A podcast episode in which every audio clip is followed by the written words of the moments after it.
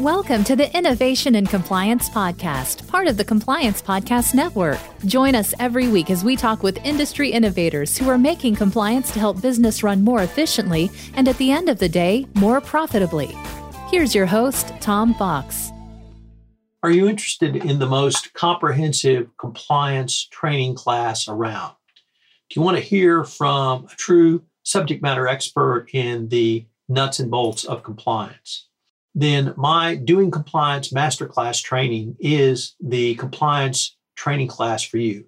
It is unlike any other class being offered. The Compliance Masterclass is not theory or analytical underpinnings of the FCPA.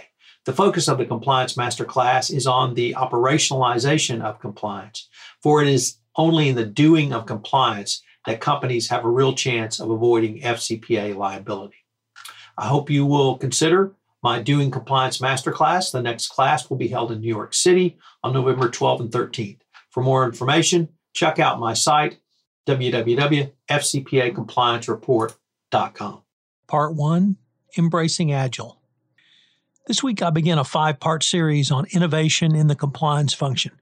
One of the most constant things I have observed in my 10 plus years of practice in the compliance space is its constant evolution compliance techniques and practices, which were considered cutting edge, which I began, have moved to standard fare and are now largely minimum practices, i.e., table stakes to get into the game.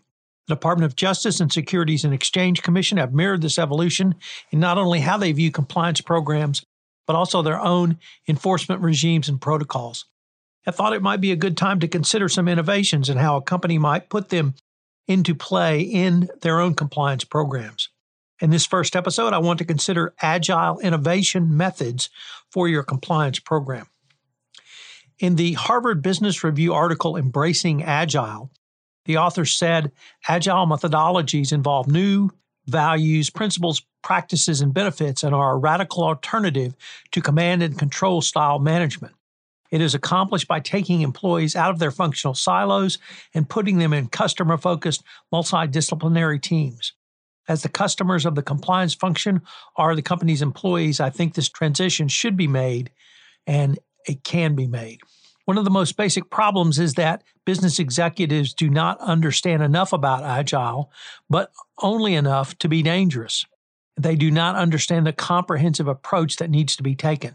This means that senior management is unwilling to continue to employ conventional management practices that, in fact, work, actually undermine the agile process. The author suggests the solution is that executives learn the basics of the agile process and understand the conditions in which they do not or do work. You should begin with a small team and small project and let the operation spread organically. This certainly applies to the chief compliance officer and compliance practitioners. Some of the right conditions for success of an agile initiative in the compliance arena are as follows.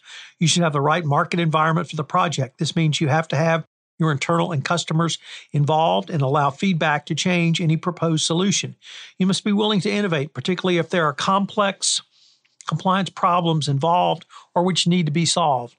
You need to break down the solutions into digestible chunks, which may actually change the scope through cross functional employee collaboration. You can have appropriate creative breakthroughs. Digestible chunks will allow you to have incremental developments which can be tested and then rolled out for use by your employee base. As your internal customers use the innovation, the work cycles can be broken down further so that both testing and innovation continue unabated. This allows a continual feedback loop so that late changes in the innovation can be managed and incorporated going forward. Finally, if there are interim mistakes, those can be a valuable source of lessons learned going forward. An example might be around compliance training, a topic oftentimes commented upon as rote and something employees simply have to get through. Some commentators have characterized training as a basic tick the box exercise simply to get the governmental credit. While such commentary fails to understand the benefits of communication through training, it does point up some of the issues of stiltedness around compliance training. An approach to this might be to put together an agile team to look at training so that compliance could create topical training in a few days to respond to market or other conditions, separated out by the challenges met in various product lines or geographic areas. This innovation can include budgets as well, making your compliance function the most cost effective through innovation. Another concept is to start small and let the word spread. This is antithetical to many large companies that launch change programs as massive efforts because the project sponsors feel that if they do not do so, the rest of the company will divine the effort is really not supported by senior management and respond accordingly. However, Agile might spread to another function while the original practitioners are acting as coaches. Each success seems to create a group of passionate evangelists that's coming from the compliance evangelist who can hardly wait to tell others in the organization about how well Agile works. And as the compliance evangelist, I certainly applaud this articulation. One of the most interesting offerings from the article was entitled Practical Agile at the top. So not only can senior management provide new techniques through an agile exercise, but they can learn how to support more fully the compliance function, which might engage in agile review. Senior executives come together as an agile team and learn to apply the discipline to these activities, achieve far reaching benefits. Their own productivity and morale improves. They speak the language of the teams they are empowering. They experience common challenges and they learn commonly how to overcome them. They recognize and stop behaviors that impede agile teams. They learn to simply focus on the work. Results improve, increasing confidence and engagement throughout the organization. There are three succinct benefits to this. First, by having senior management involved in agile exercises, it allows them to catch up with the troops and reprioritize their efforts going forward to be better aligned with the troops and the real time nature of Agile. Second, it allows a speedier corporate transition as it can allow the employees to know if management is in tune with what the employees care about going forward. Finally, it can present a clear alignment of departments and functions on a common vision. I can think of no greater strength for the compliance function to rely upon. This can be used to expose senior managers to break out of their silos in today's over specialized organizations for general management roles. There is a need to destroy barriers to Agile. There are five points to doing so.